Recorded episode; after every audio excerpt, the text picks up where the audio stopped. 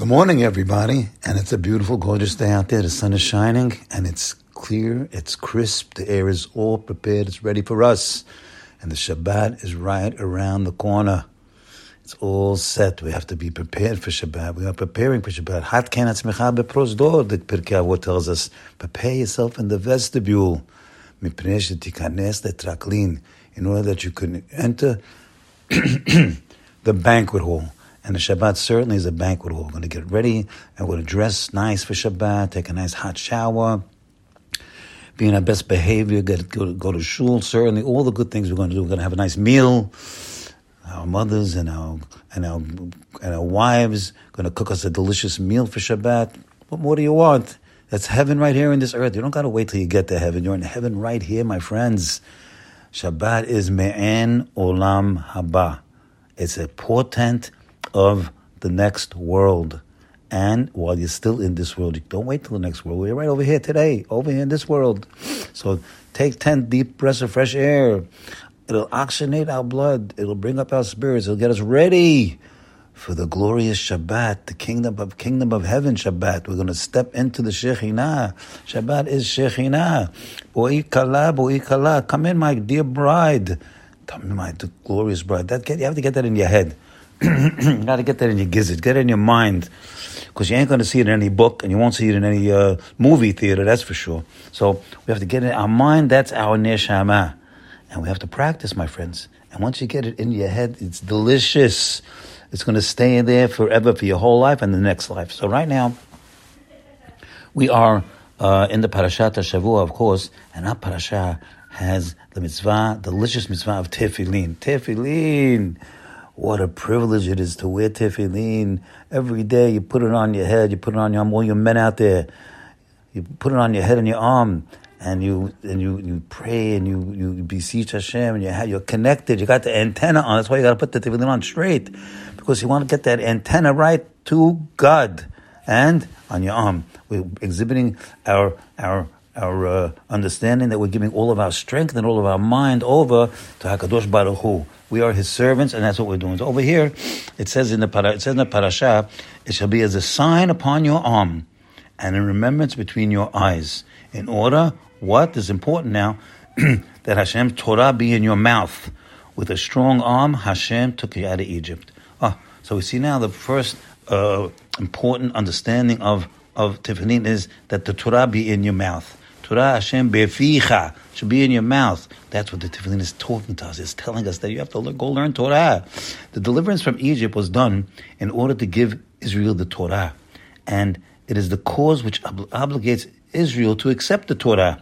This obligation is frequently mentioned together with the mitzvot. How many times we say, Zecher le'maaseh, Zecher le'tziat Mitzrayim. Mitzvot, all the time. Zecher le'tziat Mitzrayim. You haven't eaten matzah, Zecher le'tziat Mitzrayim. But the acceptance of the Torah is expressed here by learning and repeating. That Hashem's Torah be in your mouth. Beficha. This is indeed necessary and important to in order to fulfill the Torah laws.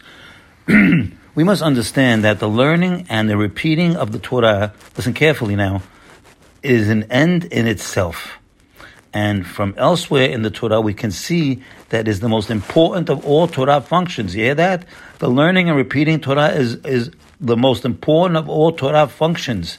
And these quote and these words that I command you today shall be upon your heart, your mind, that means, and you shall teach them diligently to your sons, and you shall speak in them when you sit in your house, when you walk on the road, and when you lie down. There's in the Shema, my friends, and when you when you arise, indeed.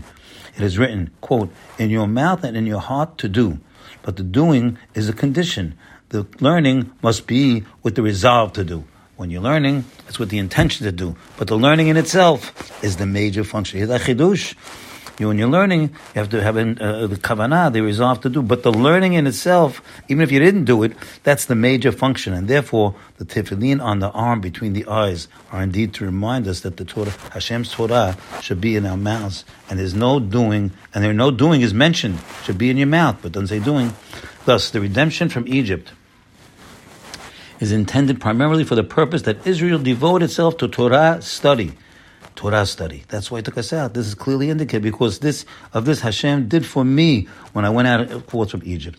and it'll be for you as a sign on your arm and a reminder between your eyes. Now, now, you know, um, so we have to know what's inside. When we say the Shema Yisrael, we say, Hashem Elokeinu, Hashem Echad.